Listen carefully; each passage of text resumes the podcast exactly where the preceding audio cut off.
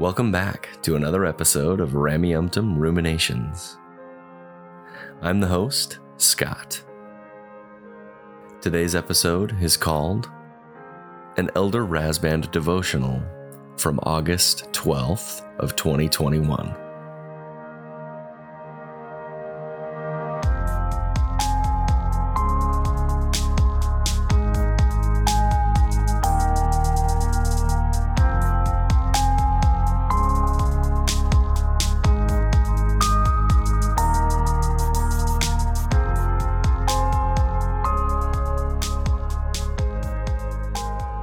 For coming back to listen to another episode. Today's format is going to be just a little bit different. I have a guest that's coming on that will come on occasionally and chat with me. His name is Paul. He's a very close friend of mine, and he and I deconstructed religion around the same time.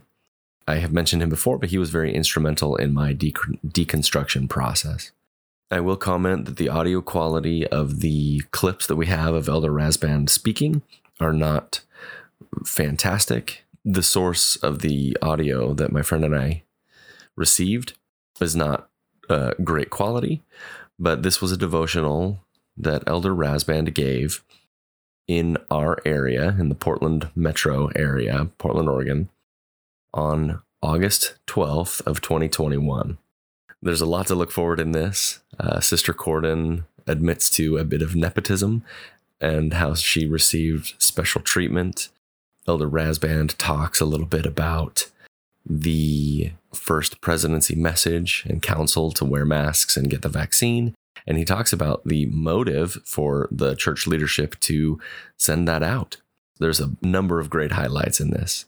So let's jump into this. Welcome to Rameumptom Ruminations, Paul. Oh, thank you very much for having me. So let's let's have you introduce yourself real quickly tell us a little bit about yourself, and then we'll jump into this. Okay, sounds good. I am uh, Paul. I'm a good friend of Scott's. Uh, we met a few years ago when he moved into my ward and gave a talk. And uh, in his talk, he mentioned some of his hobbies, and I thought I need to meet this guy. And uh, we've been friends ever since, right? Yes, yes, yeah. we have. I haven't mentioned my other hobbies too much in the podcast, but I am definitely a nerd. I most of my hobbies are very nerdy. That's how Paul and I got to know each other. Um, I have mentioned previously that I do a an actual play D and D podcast. In that podcast, um, Paul is the dungeon master. So we so if you follow me on 12 sided guys, you'll recognize Paul from there as well. All right, so today we're going to discuss a fireside, a youth fireside broadcast from over the weekend. Now, this was a broadcast in our home stake. So, this was actually for the youth in our area. And in this fireside, we had Elder Rasband and Sister Cordon, along with some other local area authorities and some 70. But the, the bulk of what we want to talk about is comments made by Sister Cordon and Elder Rasband. There were some interesting nuggets in there, a lot for us to to talk about and dissect. So let's jump in. We're going to play some sound bites from their talk, and we're going to, after we play the sound bites, we're going to discuss some of our thoughts on what they said. At the end of this, they do a question and answer, but they only get to four questions. So when that comes, we're actually going to going to cut out the questions from the children because we don't want to put their names out there on the internet. So we'll just paraphrase what they asked and will show the responses from the leadership to their questions. And frustratingly, they only answered four questions because each answer took about 10 minutes to get through the simplest questions. And I, I, might add that you say four questions. There were four questions answered, but only three of the questions were actually from the audience. The first that, question actually right. was literally just, we could ask this question a lot. So we'll answer it right now. And and it was a it was a very milk question. Yes, and all of the questions, all of the questions were very much milk questions. I don't know that that second question from that girl was pretty spicy. Yeah, well, we'll, we'll get I mean, there. We'll get there. all right, so let's jump into this. So the first clip that I found interesting was a uh, clip from Elder Mark A. Bragg, who is a uh, member of the Of the 70. I'm fairly certain he's like the area president of the Northwest America area.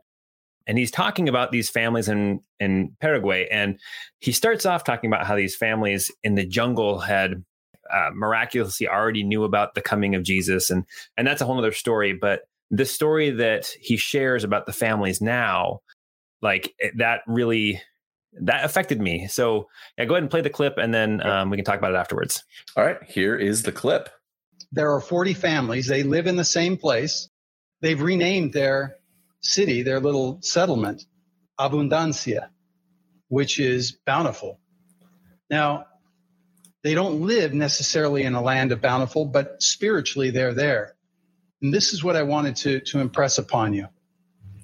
Every year, or, or maybe two years, they sell everything in their homes. Everything, every bed, every chair, every table, so that they can travel for 22 hours, partially walking, partially by boat down a river, partially by bus to the temple in Asuncion, so that they can spend three days at the temple to do temple work. And then they turn around, they go six hours on a bus, 16 hours on a boat, and they walk another 10 miles back home to an empty home. No beds, no tables, no chairs. And they start anew. They start building chairs and tables and beds so that in a year they can sell it all and go back to the temple. All right. So what what struck you about that? There were some things that are deeply problematic. What specifically did you want to talk about? I'm I guess, you know, as years ago I would have found that I heard that story and I would have thought, "Oh, that's really cool how much that they were willing to sacrifice to go to the temple." And I still think that that is, you know, sacrifice is a good thing. I think that being willing to sacrifice for something that you feel is very important is very valid and and it's important. However, the sacrifice that these people make, literally to build their own furniture for a year and then sell it all to make a trip to the temple for three days in a church worth more than 120 billion dollars. It really it rubs me the wrong way. There is so much money sitting around in accounts that this church has that the idea that these people have to sell everything to go to the temple instead of the church being willing to support them in their efforts to do what they're taught to do. I guess it would be a drop in the bucket to get these families a trip to the temple for three days. It, and it's in Paraguay where the it, it's the, the cost of living is lower than it is in in North America, and it would be nothing to get this family there. And yet the story is that they have to give up everything to go to the temple. And the story is that way in order to get us to realize how lucky we are. And that if these other people are sacrificing all of this to, to get to the temple, it must be important. So we should take it uh, as being something that's very important as well. I, I yeah. find it emotionally manipulative a little bit. It, it's definitely emotionally manipulative. It's normalizing the fact that the church expects you to sacrifice everything for it and that's deeply problematic when you're teaching kids that that this is the normal thing to do to give up everything you have in order to serve the church. That's unhealthy especially as you said when the church could easily charter a bus at no cost to their deep pockets. Like honestly it would it would take nothing for them to charter a bus and send the whole ward for a weekend trip to the temple. The other aspect that i find interesting is is that if and, and, this is just maybe taking it to the next step, and maybe I'm just making assumptions. However, if going to the temple was that important, they would make it happen. The church would make it happen and make it possible to go more often, right? Instead of just once a year or two. I mean, according to that statement, he says once a year, but then also he also says that you know they'll work for two years sometimes. If it was really important to get to the temple, they would the church would make that happen. And I realized this story and what these people go through is not about going to the temple. It's about these people sacrificing and the sacrifice ties them to what they're sacrificing for so much deeper, right? Mm-hmm. If you mm-hmm. gave them a trip to the temple without having to sacrifice, they wouldn't value it as much. Mm-hmm. Um, mm-hmm. And then they wouldn't be as tied to the temple. And that, I think that's one of the reasons why people here in North America, where there are temples everywhere, I mean, we don't value the temple as much as people who have to travel. I remember hearing stories mm-hmm. growing up about my family going to the Oakland temple. Like that was the closest temple for them for a yeah. long time. And the wards would go on these long bus trips to the temple, and it was this great experience. And now the Portland temple is less than an hour away. When I served my mission in Concepcion, Chile, it was about an eight hour bus ride for the members of the church to go to the temple. And in fact, they had already normalized marriages outside of the temple and then followed by a trip to the temple when you can afford it. So people there there was no stigma around getting married outside of the temple because they understood that it was a sacrifice and a whole trip that had to be made to go and get there. So it is a sacrifice for these people, but it doesn't need to be that much of a sacrifice. If you need to sell everything that you own, let's just let's just throw this out there. If I could not afford, if I'm an active believing member of the church, can't afford to go to the temple, and I go to my bishop and say, Bishop, I want to go and serve in the temple, but I can't afford, you know, my food if I go because X, Y, and Z, you know, my finances are tight. The bishop is going to give you money to help you serve in the temple.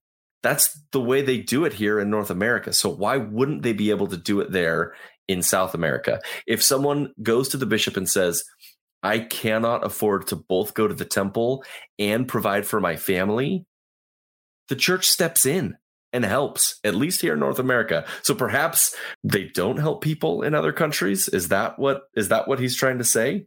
Is that a conclusion that we can make from this? I mean, yeah. And if you want to take it another step uh, further, you can say, well, if this much is required of them to get to the temple, and it's such a blessing for them to do it, then why don't we why aren't we required to do more to go to the temple? You know we make it easier and easier here in north america to go to the temple. So are we missing out on blessings because we don't have to sacrifice as much as they do? You, you, see what i'm saying? Maybe i'm just being um, a contrarian so no i think uh, i think you're pushing it out to logical conclusions based on what he's saying.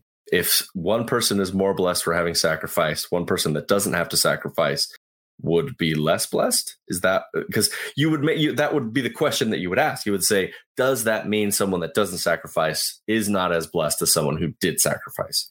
Right and right. i think it's a valid question. Whatever the answer would be based from these these leaders and we're never going to get to ask them but let's keep going. We've talked about this for a minute.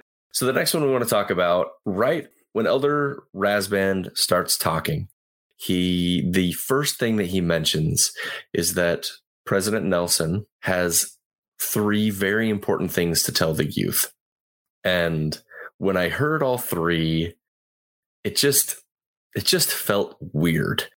And so we're going to play some clips of these three things that he says and I'd like to get your thoughts on this Paul because I definitely had some some things going through my head as he was giving the three things that were the most important things that the prophet could tell the youth. And yeah, yeah. President Nelson, knowing that I think five of the 12 were going out this weekend, said, I have a message for you to give to the people. So if you're meeting with missionaries, and the missionaries of the Vancouver Mission are watching this by Zoom tonight, youth, members, leaders, I want you to give them a little micro message from me, President Nelson. Would you like to hear his message to you? Good. Here it is, threefold. It's easy. You can even remember it. One, President Nelson said, Tell them I love them. Number one message tell them I love them. I'm pausing the clip real quick because I just I have so many questions. He says that the most important thing that the prophet wants to tell. Elder Rasband said that that five of the quorum of the twelve were traveling the world, visiting the members, and doing firesides such as this one, presumably. and he had a message that he wanted each of these five apostles to give. And the most important point that he wanted to share was that he loves the members. Now, while from one side of things, I think love is great, that's wonderful. Why? Why does that matter? And why does that matter now? Like, why say the most important thing is that he loves the members of the church when there are so many other crazy things going on? This is the most important thing he wants to say. It just, it just feels, it feels so egocentric. Like the members of the church need his love and need to know that he loves them. Like it just, just feels dirty. It just feels like love bombing. I agree. the The thing that I thought of when I heard this clip, um, him talking about how let them know that I love them, it made me realize that President Nelson is a rock star in the Church of Jesus Christ of Latter Day Saints in Mormonism. He is a rock star. I remember a quote uh, that's been going around on the internet here recently. A lot of people are playing this quote about how um, President Nelson specifically said that prophets very rarely teach what is popular. And it's not always appreciated, but it's true. They teach truth. And I realized that if you want to break down that statement, yes, he is saying that what prophets say to the world is not popular. But in this group, in this Mormon group, it is incredibly popular. He is a rock yeah. star, and him saying, "Let them know I love them." It's like a rock star coming out and saying, um, "I love you, Cleveland," or whatever they say when they come oh, to yeah, a, you know. Totally. I, I, always love coming here to Portland. You know, um, or you get a com- you know like. comedian standing up in front of a crowd, you know, shouting out to whatever city they're they're traveling in. I mean, that's that's yeah. what it felt like. It just felt like you know the phrase that that any sort of celebrity would say, pandering to the crowd. Mm-hmm. In my opinion. and and to your point, Elder Rasband is is starting this off by saying, "The prophet gave a message for you. Would you like to hear it?" And then you get this audible yes from the crowd. It's like it's right there into, into what you're saying. It's this. Yeah. He's a celebrity among the church, and right. you know, for better or worse, that's that's the situation that we're in. And you can see how their rhetoric engenders it. Oh yeah. Well, and you just wait because then in a little bit, Elder Rasband will be the rock star. Uh, oh we'll, yeah. We'll get to that point as well. So anyway, I'm going to be bold with you right now. You may never have heard this before, but as a servant of the Lord, I'm going to say this to you. I believe if our Lord Jesus Christ were able to be here in this Vancouver Stake Center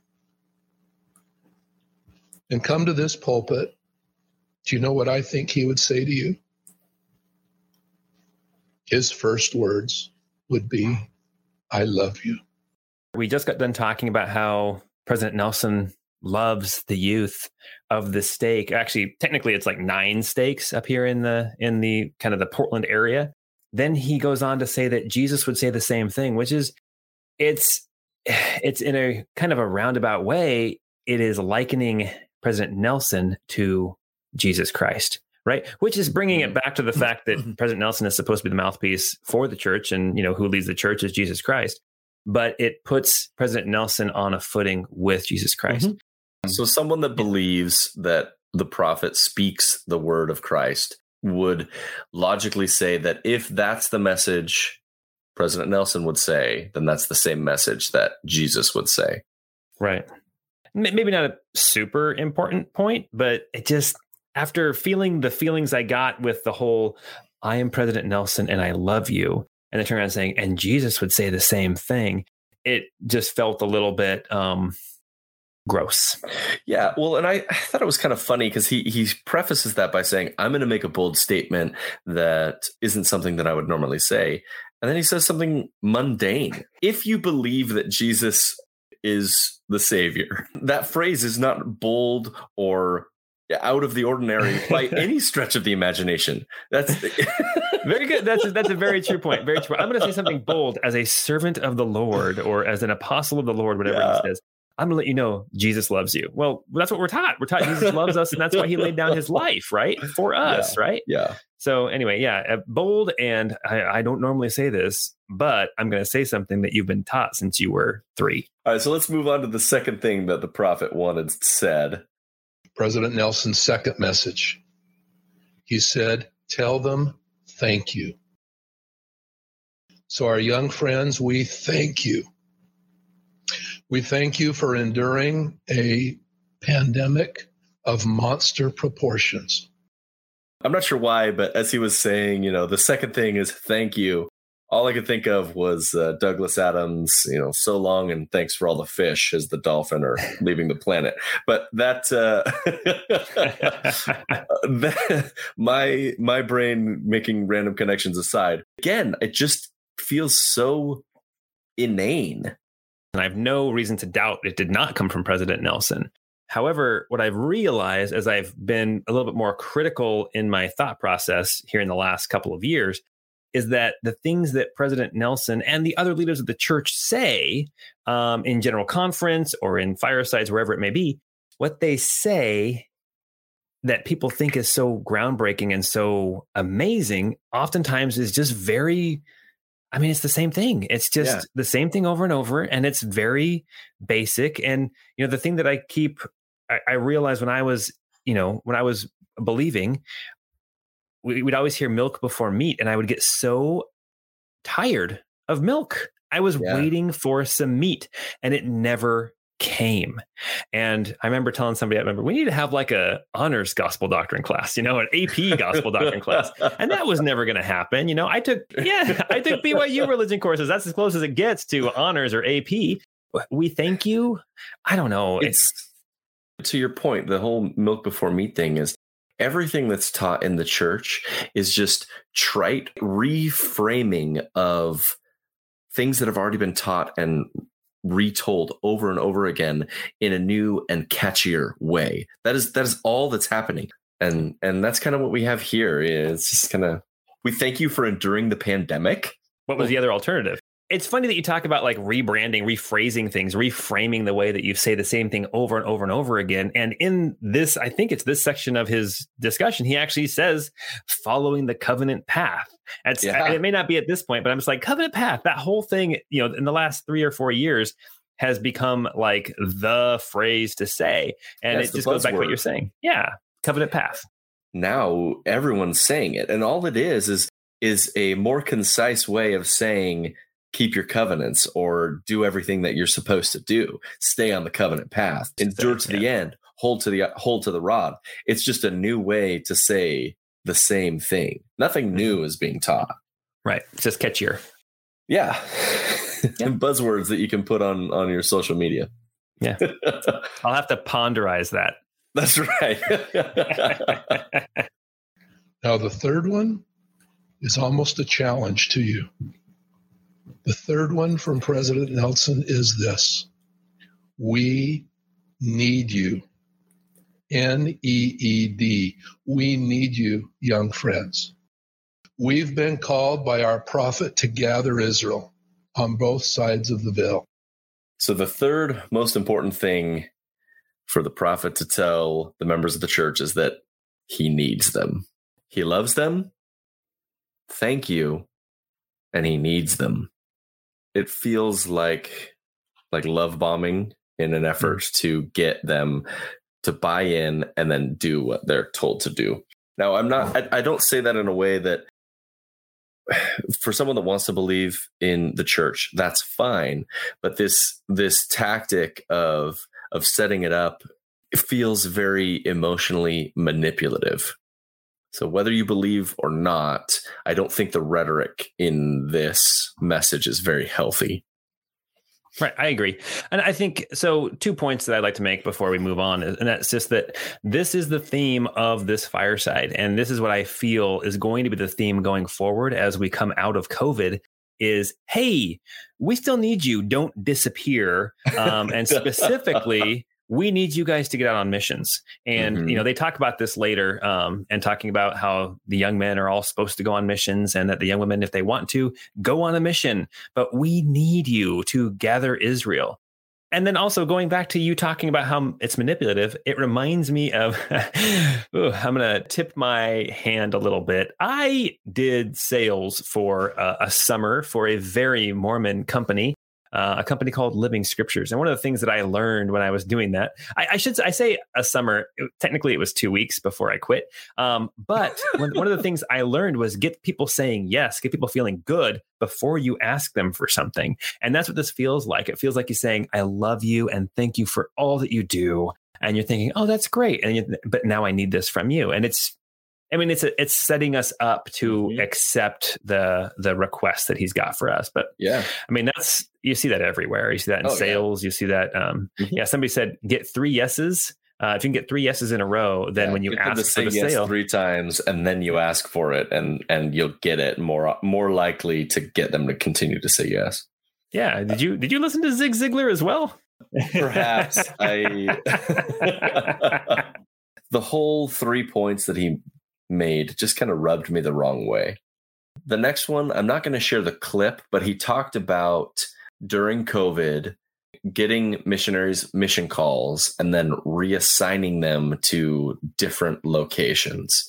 And this kind of got me thinking because the whole process, I think, during the pandemic, it shows that it's not as inspired as what members of the church are led to believe.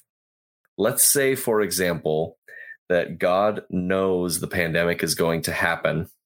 It would be a logical conclusion to assume that he would inspire the leaders of the church to send the young men and women to countries where they would be allowed to serve.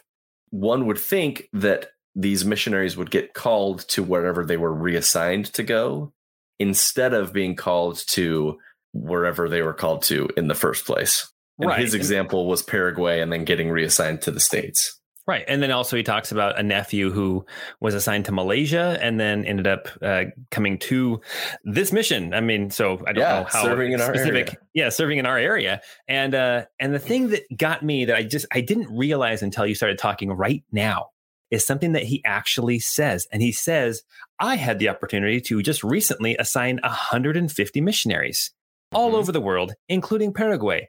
And then he says, and hopefully at some point they'll actually get to be there. Let's get the soundbite. We need that. We need that. I totally forgot that he said that. Oh man, so did I just till just right now. So last week I assigned 150 missionaries to their fields of labor. And we were assigning them to all corners of the earth, even to Paraguay, hoping and praying that someday they'll actually get there. I wasn't planning on playing the clip, but you just reminded me of like that oh, wonderful phrase that illustrates exactly what we're talking about. Yeah. They're they're giving these calls and hoping that these missionaries are going to go to the place that, that the apostle was inspired to send them. It's backwards. It can't be inspired with foresight. Let's say even on the most believing interpretation of this, this inspiration that they have has nothing to do with foresight or foretelling anything of the future. Because if it did, it would function different than it has during the pandemic. Yeah, I, think that we're getting a little glimpse behind the curtain of how the church actually operates. Making a decision and hoping it's the right one. Um, you know, he said that they assign that they they hope and pray that they'll actually get to be go to the area where they were actually assigned. Which, when I got my mission call, I felt like that's where I was supposed to be. Oh yeah, um, you know, like that was that was ingrained. There's somebody there who needs to hear from me. I yeah. am the one who will share that message with them, and it has to be me. And now we're saying, well, you know, we'll assign you to Malaysia, we'll assign you to Paraguay, and hopefully you'll get there someday. It's like, well, you're the apostle, you're the one who's making these assignments by revelation, right? You should. I guess know if they're going to get there. Otherwise, just assign them to Vancouver, assign them to Portland, assign them to Tacoma, wherever. Um, you know, assign them to Los Angeles, wherever they end up as you said, this is a this is us getting a chance to look at how it actually functions with some better data to go off of. It shows that they they really don't know. You know, it's them tipping their hand a little bit.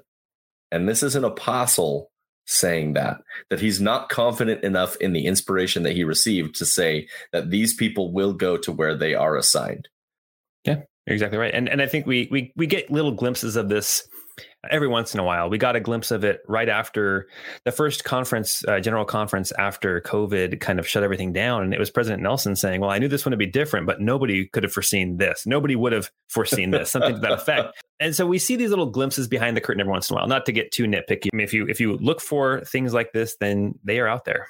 We're skipping a little bit ahead in the devotional um, he talked about numbers of missionaries and them hoping to get the active serving missionaries up from about 55,000, which is where it's at now, back to like 70,000. But then he had an interesting thing to say, and this is right on point with with the recent um, the recent first presidency message to get vaccinated, and he kind of gives the reasoning behind their motivation to get vaccinated. The first presidency sent out an announcement asking people to uh, get their vaccinations. You must remember that we're saying this to a worldwide church because we need to gather Israel everywhere again so that they can go to the house of the Lord and receive their blessings. The impetus for the first presidency to put out that message, uh, encouraging members to get the vaccine, is for the church to do more missionary work, for them to gather Israel. I'm not going to criticize their belief on that. That's fine that they that they want to gather Israel. I think it's interesting that the motive the motive isn't we want you to be healthy, we want you to be safe. It's we need missionaries to spread the gospel.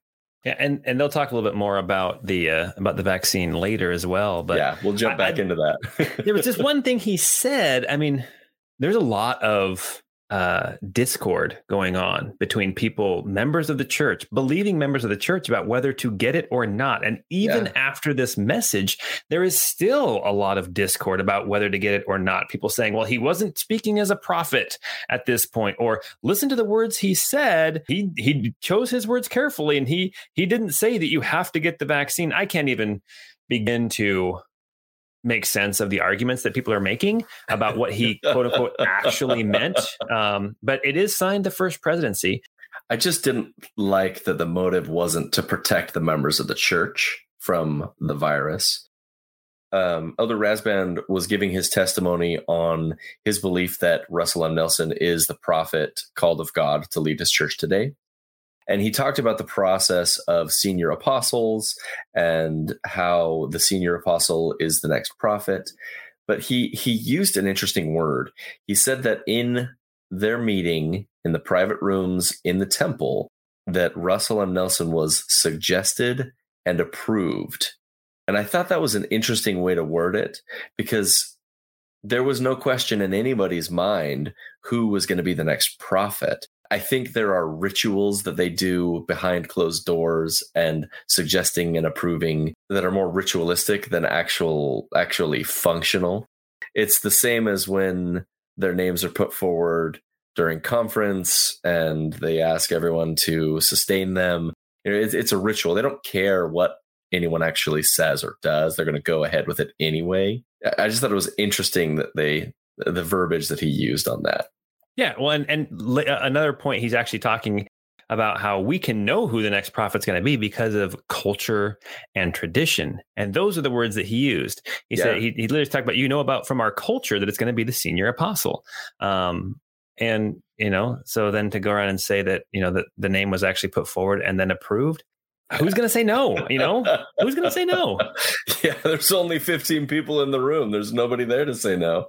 So before we get on to the question and answer, which uh, to be fair, this meeting was about an hour and a half, and the question and answer was maybe the last 35 minutes, yeah, of tops. which four, yeah, four questions were asked. One of them was not a question from the audience, uh, so it was three questions um, in a room that supposedly had 1,800 youth in it. So that couldn't um, have been. That looks like the stake center here in our city. Yeah, I don't uh, think you can't can fit 1,800 people, people in there. You well, could probably fit a thousand, like if you're squished in there like tight. And the fire marshal better not find out if there's right? 1,800 kids in that, in that building. um, anyway, so uh, but what I was going to say is at one point, um, Elder Bragg gets back up and he starts talking about how Elder Rasband would love to shake your hand, but we can't. We've been told don't do it, you know, not with COVID. We are not going to be going around shaking everyone's hands. And then Elder Rasband gets up and he he says, Everybody hold out your hand. And then he says, Now, and then he kind of shakes his hand in the air and he's like, Now you can go home and write in your journals tonight that you shook the hand of an apostle. And part of me gets it because I can remember shaking Elder Faust's hand and shaking Elder Elder Packer's hand when I was in the MTC. Um, and I get that, like, oh man, I, I shook an apostle's hand. But it just to have the apostle himself say, now go home and write about it that you got to shake my hand when first off you didn't really shake his hand he stood up there in the front pretending to shake your hand and then for him to say now go home and write in your journal about it it did not seem humble like no humility at all in that statement and their and, their rhetoric encourages this hero worship Yes, exactly. And we talked about already about Elder Nelson being seen as a hero and the worshiping of him. And now we're seeing Elder Rasband getting it as well as an apostle but it's almost worse because he's giving it to himself. I yeah. don't think that the apostles in Christ's day went around saying, "Hey, I'm Peter, so you better, you know, you you got to meet me." I don't think I don't think they did that. Now, Paul might have. I don't know. Paul was a little different beast, but I don't know that Peter or James or John would have done that. Um, well, so that's definitely not the example that Christ set. Going to the example of Christ, what he says every time after he performs miracles, he says, "Don't tell anybody that I'm doing this."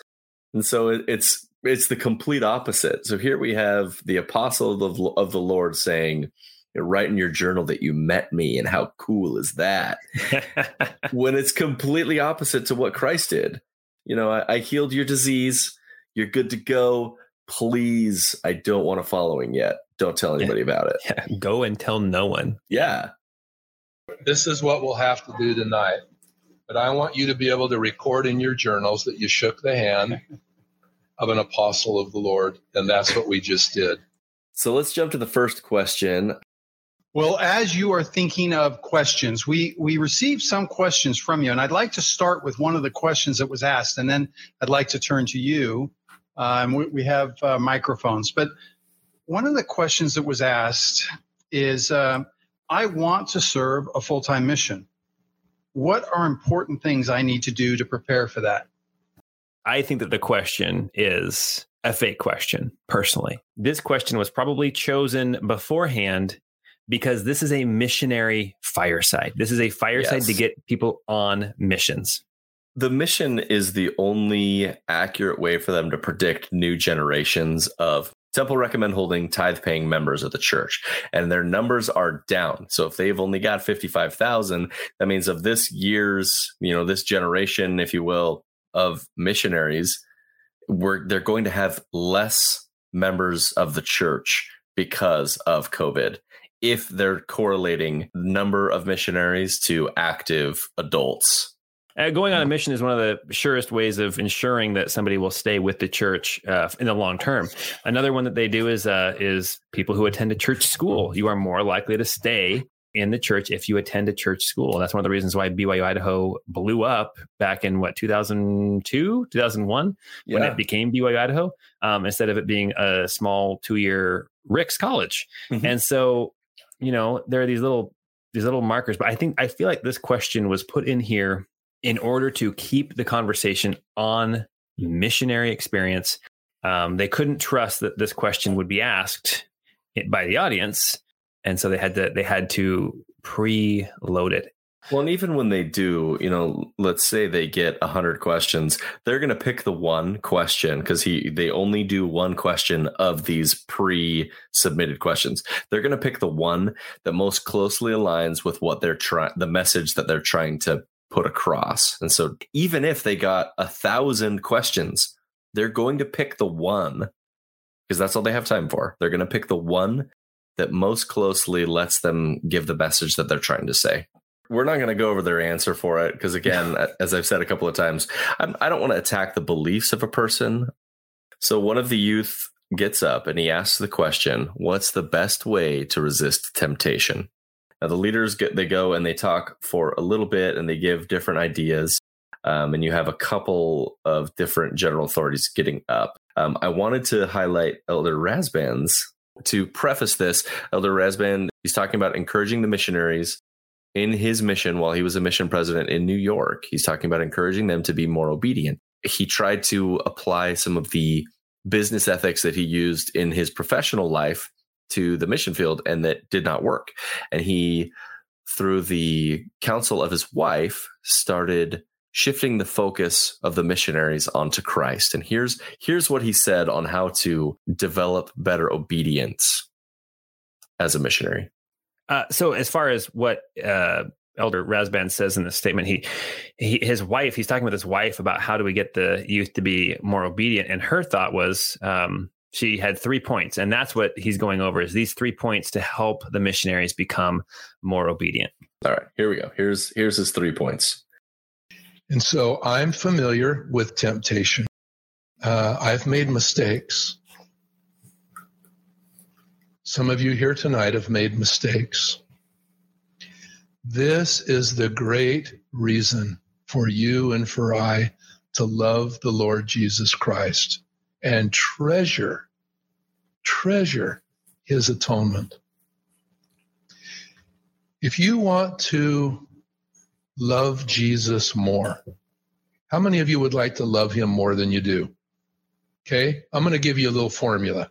All right, here's the formula. If you want to love Jesus more, first learn more about him. The more you know about him, I promise you, the more you will love him. And the third part of this little formula is the more you love him, the greater will be your desire to serve him. There it is, a little three part formula. The more you know him, the more you'll love him. The more you love him, the more you'll have a di- desire to serve him. And so learning about him is a great privilege. So I don't want to I don't want to come down on belief in Christ. Although I have come to one conclusion, it's fine for them to believe in the savior. And in fact, me looking at him as a historical figure rather than a mythological Christ savior figure, I actually still study the scriptures and I I really like the messages that he says. But I think there's an uncomfortable line that isn't addressed in this. If you study Christ and if you study who he was, what he taught, and what he did in his life, if Christ were on earth today, he would actively speak out against the leadership of the church for many, many reasons you'll see that he did not obey the leadership in his Jewish faith.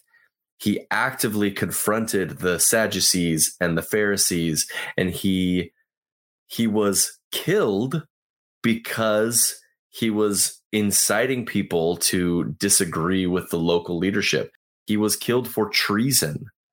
And so if you if you look at, at his example and if you learn more about him, the easy conclusion to make is that he would be very dissatisfied with how the church is run. As happens when people are talking kind of off the cuff, um, the question was how to avoid temptation. And somewhere yeah. in there, the answer became you need to be more obedient. He shares a scripture about the missionaries uh, in his mm-hmm. mission when he was a mission president. Basically, if you if you are following Christ's example, that is the best way to avoid temptation. I guess that's the point that he's trying to make. Yeah but then it also comes down to like obedience and uh, he starts making the point about obedience with his missionaries and you're right jesus was uh, he was not obedient he was a rabble rouser he was a he was a radical he was um what's the term in the he kicked against the pricks you know if you want to if you want to use another biblical term and, and, you're you're right. I think that um, if he were here, he would be a more radical voice, um, mm-hmm. as opposed to a. He would not be a milk a milk voice. Mm-mm. He would be meat. He would be pushing against the uh, the society the that is built up around this church. He would be mm-hmm. finding the flaws, and he would be pointing them out and fighting against them to fix yeah. them. I think that them encouraging people to study Christ um, is interesting, but he goes into it, and we'll share this next quote, but he tells them not to study chronologically. And I think that's interesting because if you take if you take the scriptures out of context and read them read them out of order, you're not going to get that vibe of rebellion quite so much. This next clip that we're going to share, he talks about that. We're actually going to change subjects because he he reveals something that I think is really interesting, something that we we all already knew and could probably assume, but Elder Rasband says it outright right here. Many of you read the scriptures chronologically. Do you know what I mean by that? Do you know what the most often read scripture in the whole church is? First Nephi 1 1. I, Nephi, having been born of goodly parents. We know that because we can see what people are reading, not by name, but we can see how many people go to every scripture in the gospel library app. That's the most read scripture in all the scriptures. I don't know if if he was supposed to. I don't know if he was not supposed to say this, but the app that we have on our phones with the gospel library on it, they track what you're reading and they get statistics on what you read. And if it's like any of the other apps that are out there, they're going to get durations on the chapters. They're going to get so many little tidbits of information about you just from that app on your phone. But he assured you in that clip that not by name, not by name, I don't know if that's true or not, but I mean, you considering know, you have to sign in to use it, you know, yeah, um, yeah. I don't. I, I'm sure that if there's a way to track down what people are reading. Yeah, I I'm sure that the numbers that are presented to him and to the 12 are probably more statistics and generalized. Um, but since it's a, an online system database with usernames and passwords, there is an IT department that would have access to everybody's passwords and usernames and all of their individualized statistics. Whether or not the leadership actually gets that, who knows? It's tough for us to to speculate on something like that. But they know where people are at on the website, including in the gospel library. Yes, yes, yes, they do. What is the next question that's asked? Again, we're we're not um, putting the the kids' voices out because we, we want to offer them a bit of privacy. So, what's what was the next question that gets asked? Okay, so the next question that gets asked is specifically what guidance can you give us about adhering or following the recent first presidency message, which, in case you are living under a rock or you're listening to this like four years down the road, yeah. um, this for, is the message. For those that are in the future, we're recording this um, on the week of August 16th of and, 2021. And and this message came out August 12th. And I actually have it pulled up. I don't know if you want me to read it or not. But this is the first presidency urging Latter day Saints to wear face masks when needed and to get vaccinated against COVID 19. And it is signed the first presidency, Russell M. Nelson, Dallin H. Mm-hmm. Oaks, and Henry B. Eyring. Well, they can disavow that just like they've disavowed the first presidency messages uh, endorsing uh, the priesthood ban. Yeah, yeah. and, Sorry. And, they, and, nowhere in this statement do they say, "Thus saith the Lord." Which is an argument I've read on Facebook. Well, they don't say thus saith the Lord, so I'm not going to get the vaccine. yes. And then Sister Cordon is asked to answer that question. Yeah. So let's, um, and let's it gets interesting. it gets it gets culty is how I'll phrase that. I think it's amazing that we have a prophet on the earth today that can guide and direct us. I love the song Follow the Prophet. Do you know that song? Can we just sing the chorus? Oh, I think we should. Okay, let's try it. Here we go. You ready? Okay, come on. Oh, it's With. This okay, so it goes follow the prophet, follow the prophet. Hey, you guys help me with this. Here we go. What is it? Follow the prophet. Follow the prophet. Don't go astray. Follow the prophet. Follow the prophet. Follow the prophet. He knows the way. Okay, let's try it. Here we go. That's what we're doing. Here we go. follow the prophet. Follow the prophet. Follow the prophet. Don't go astray. Follow the prophet. Follow the prophet. Follow the prophet. He knows the way. I'm sorry. Oh, I no. so, okay. I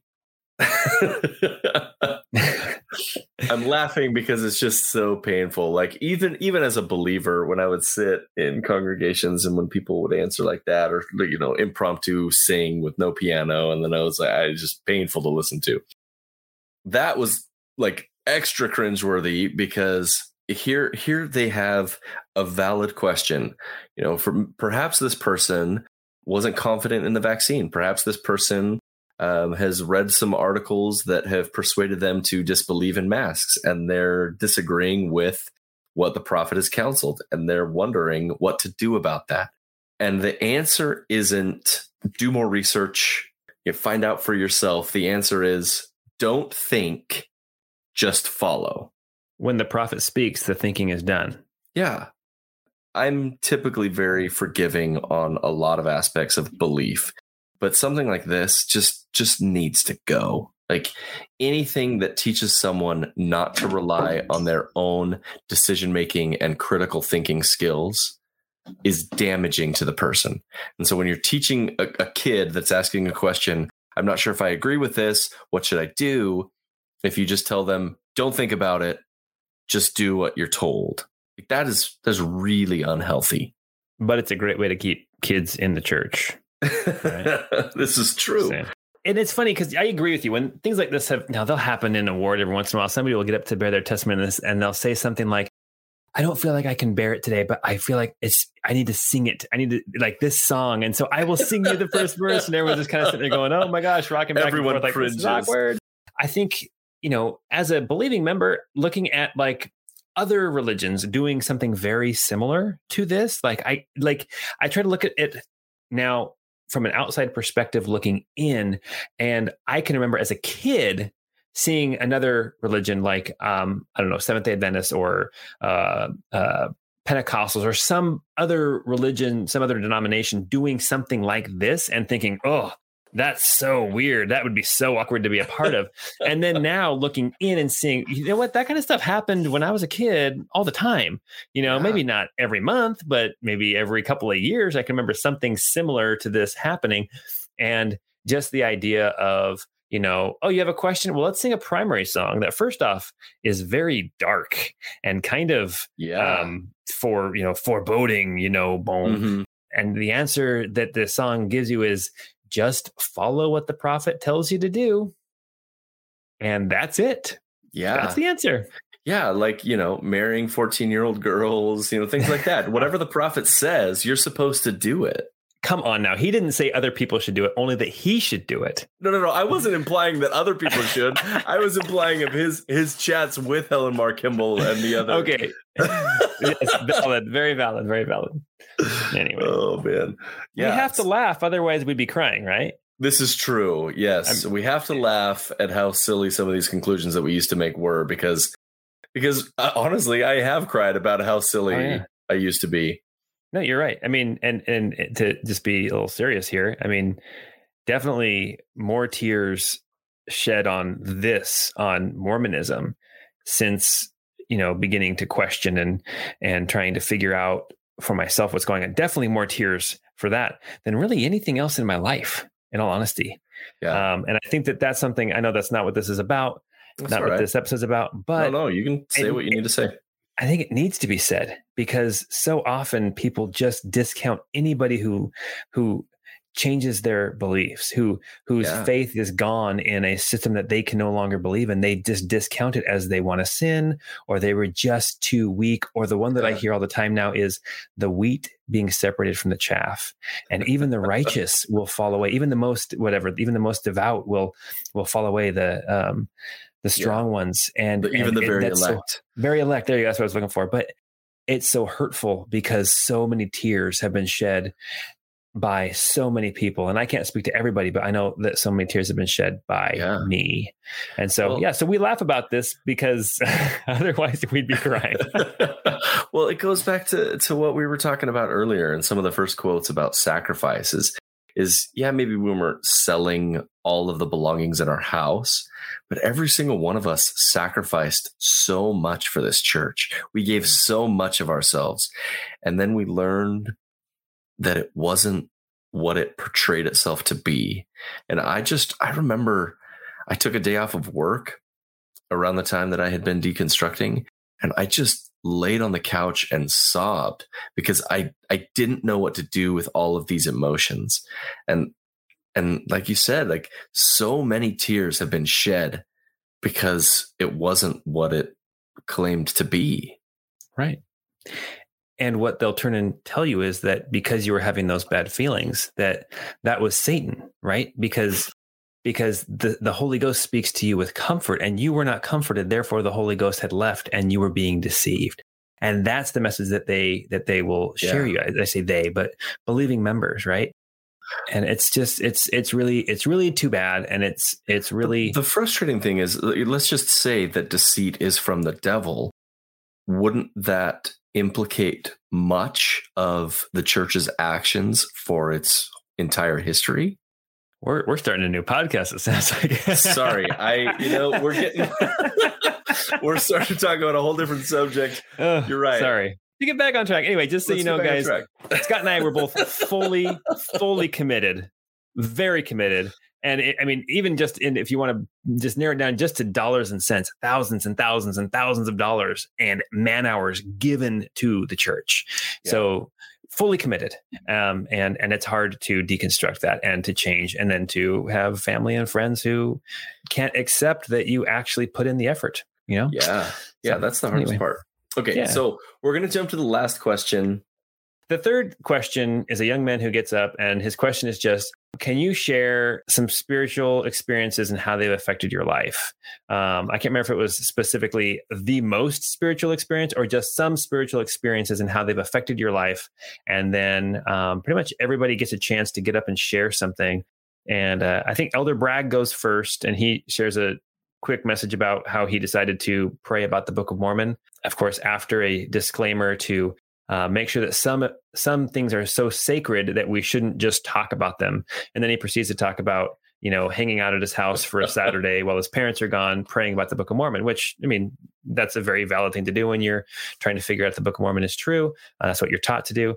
But um, just kind of uh, the the answer that I found incredibly interesting was Sister Cordon's answer to this, her spiritual experience, and she yeah. shares a story. He asked me three times, Bonnie, you need to serve a mission. My father was um, being set apart to be a mission president and I was just there watching. I had never thought about a mission. Maybe many of you are like that. Maybe you've never thought about a mission. And I finally said to him, I'm only 17, so I'll think about it someday. Apostles Sorry. of the Lord, though, maybe sometimes see things that we don't. And he said, I, I feel very strongly you need to put your papers in. So I went off with my father for my senior year to be in Portugal. And there I was, a high school student.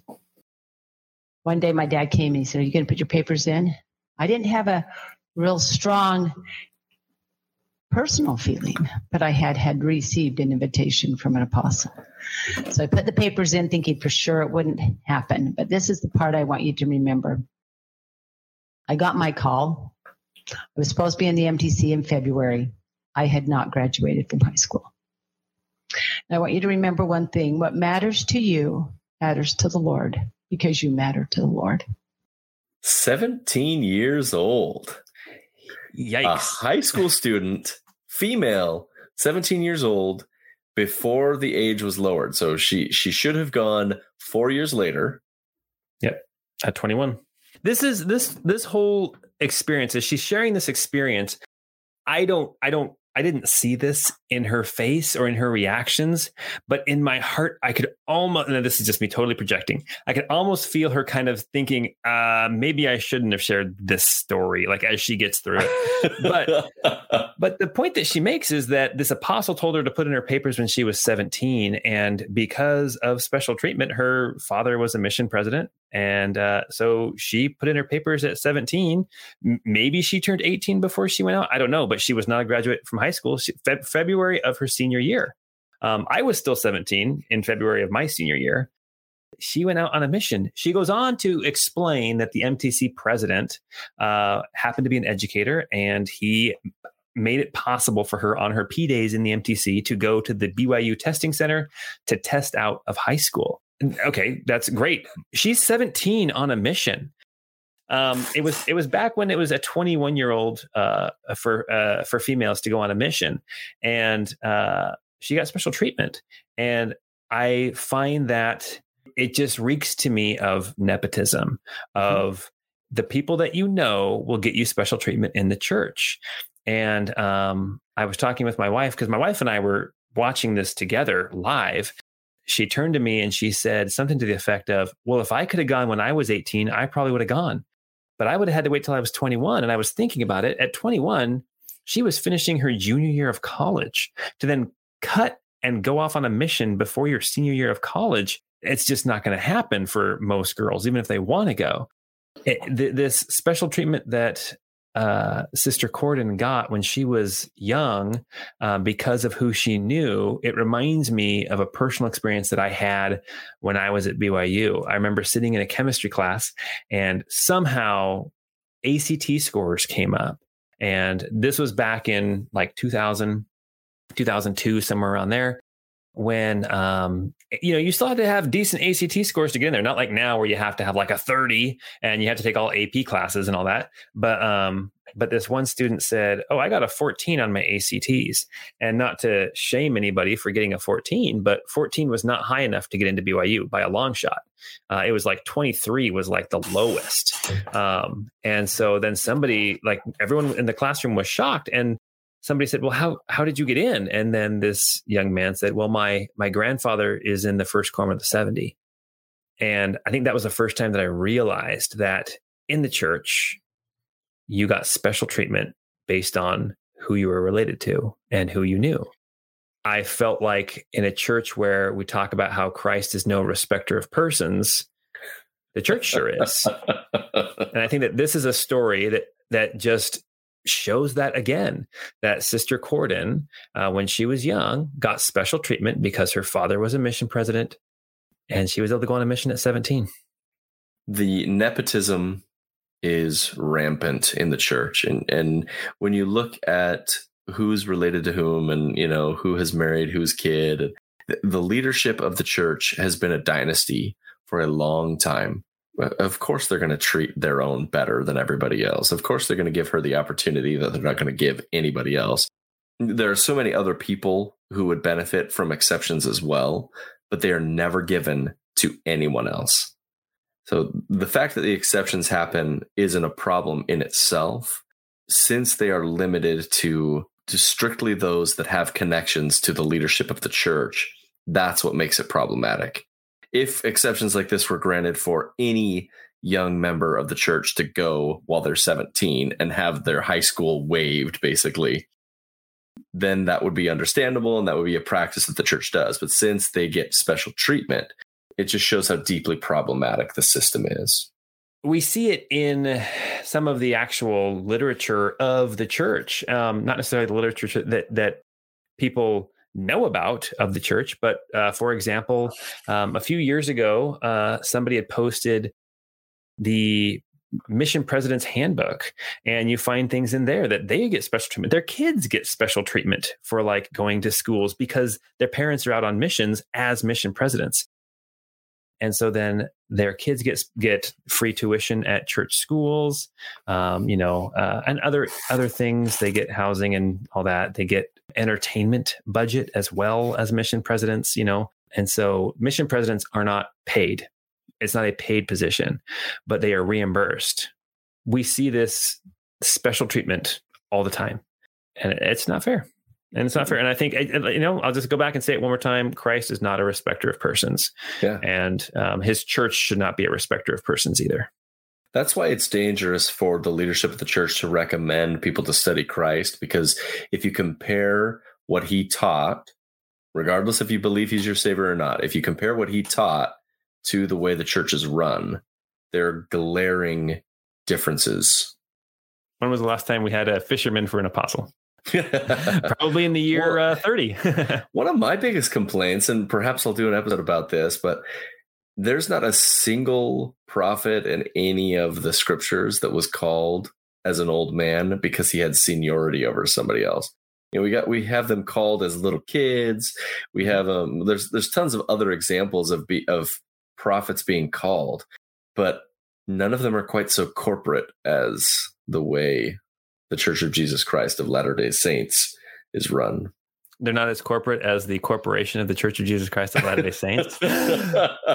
no way. I know, gasp. All right, I've got one more thing I wanted to say, and this is going to circle back to the vaccine chat. Elder Rasband's response to a recent spiritual experience is talking about the vaccine. And he frames this and gives credit to the prophet for the vaccine. So let's let's hear what he has to say. I've sat at the knees of President Here Nelson. We there we go. As he has prayed to the Lord for a vaccine. For a vaccine that can bless the nations and the people of the world.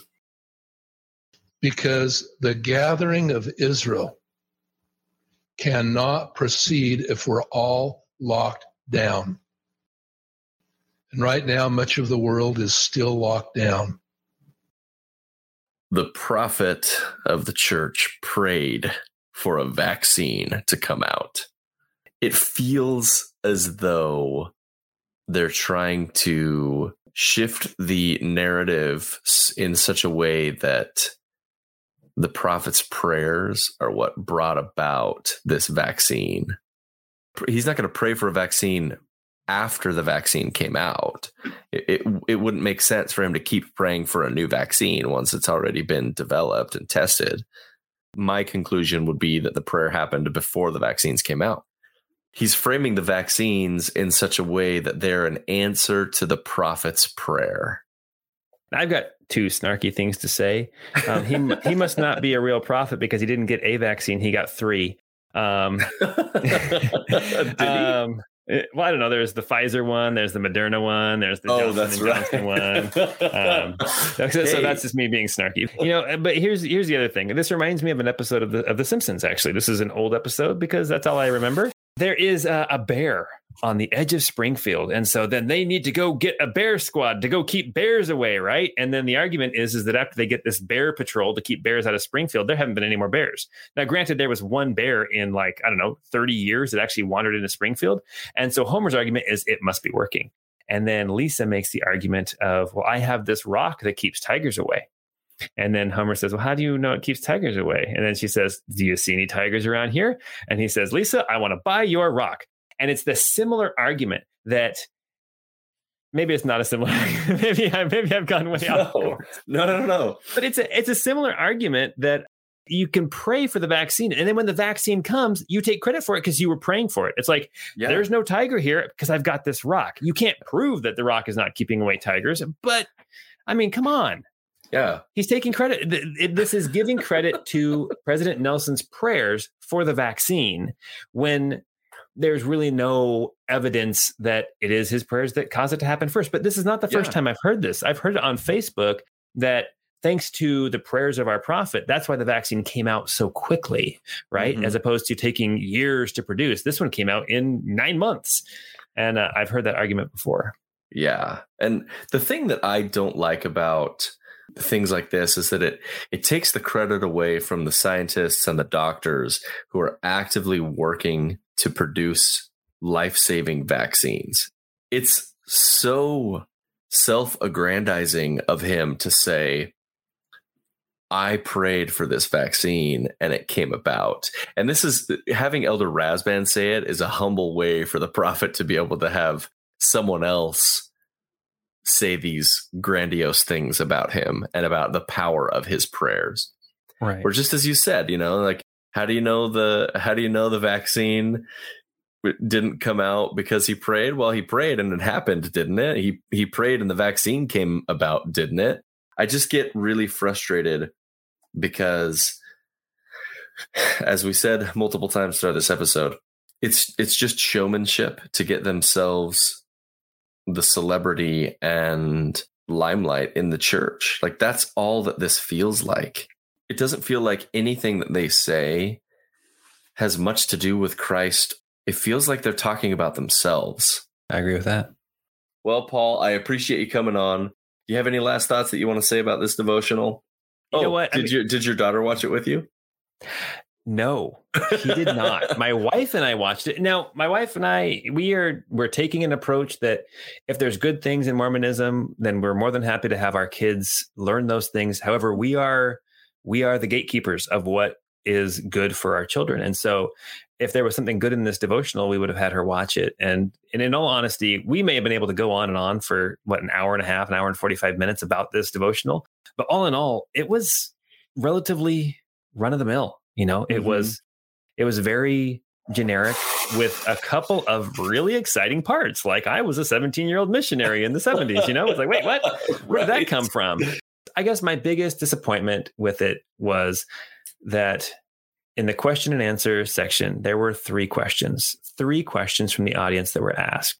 And there were three questions from the audience that were asked that were not answered by Elder Rasband. I think he only answered, I guess he answered kind of the, the vaccine one as well, but um, he didn't get up and answer the questions. And he was the apostle who was there that we were hoping for yeah. answers from. He got up last on a couple of occasions, but he, for the most part, deferred to the other leaders that were there here I'll give my words of advice. So, anyone on the Strengthening Church Members Committee that might be listening, here's a little nugget that you can pass on up. If you want to keep the youth, when you do question and answer sessions, let the kids ask their questions. And and don't get up and just talk and talk and talk. Let them direct the conversation if you want to maintain the youth in this church, listen to them. Wait, you mean the Strengthening Church Members Committee is listening to this? uh, no, I'm just kidding. Um, one of the things too, I mean, yeah, you're right. This is a generation of youth that are used to getting answers. If they have a question, they can find the answer.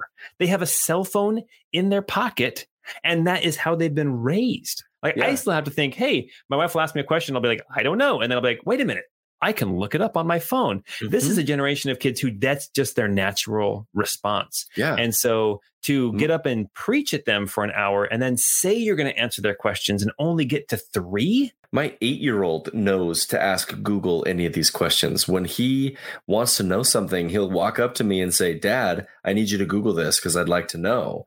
They're in a world where they can get instant information and the answer to any question at all times basically they don't have to go through a long process of going to a library or finding an expert they can google it and get get the answers right there and so when you have a generation of people taught that information is free for everyone and you give them a situation where they're allowed to ask questions and then none of them get to ask any questions uh, yeah, the format needs to change for these q and a's if you want to keep the youth because what they're doing is not working it was it was the appearance of a Q&A without mm-hmm. actually mm-hmm. any Q&A. Precisely. The only the only last thought that I have is is as a believing member, I tuned out from most general conferences and from most devotionals like this because I never felt like I learned anything new. And that's the feeling that you get from a lot of these. It, you know, the milk before meat that we were talking about earlier. There's never anything new told. I lost interest in a lot of what the leadership had to say, even as a believer, because I never, I never felt edified. That's all that this was. A whole yep. lot of nothing. It kind of was. but thanks for having me on to talk about it. It was it was it was, it was very enjoyable actually. And I find yeah. that now as I'm listening to things like this, different talks and general conference and things, I find that I'm way more interested now than I was yeah. as a member the church needs to allow for some critical thought and some and some pushback whenever the leaders say something stupid instead of revering them as infallible deified men if they raise the youth to be able to think critically and to and guided that critical thought in a way towards belief i think they could maintain the youth but as it stands they're losing a lot of people because as people learn to think critically they're thinking and learning their way out of the church. Well, thanks for hanging out with me, Paul. We'll have to do it again another time. Sounds good. Sounds good. I'll be here. Thanks for coming on, Paul. You're welcome.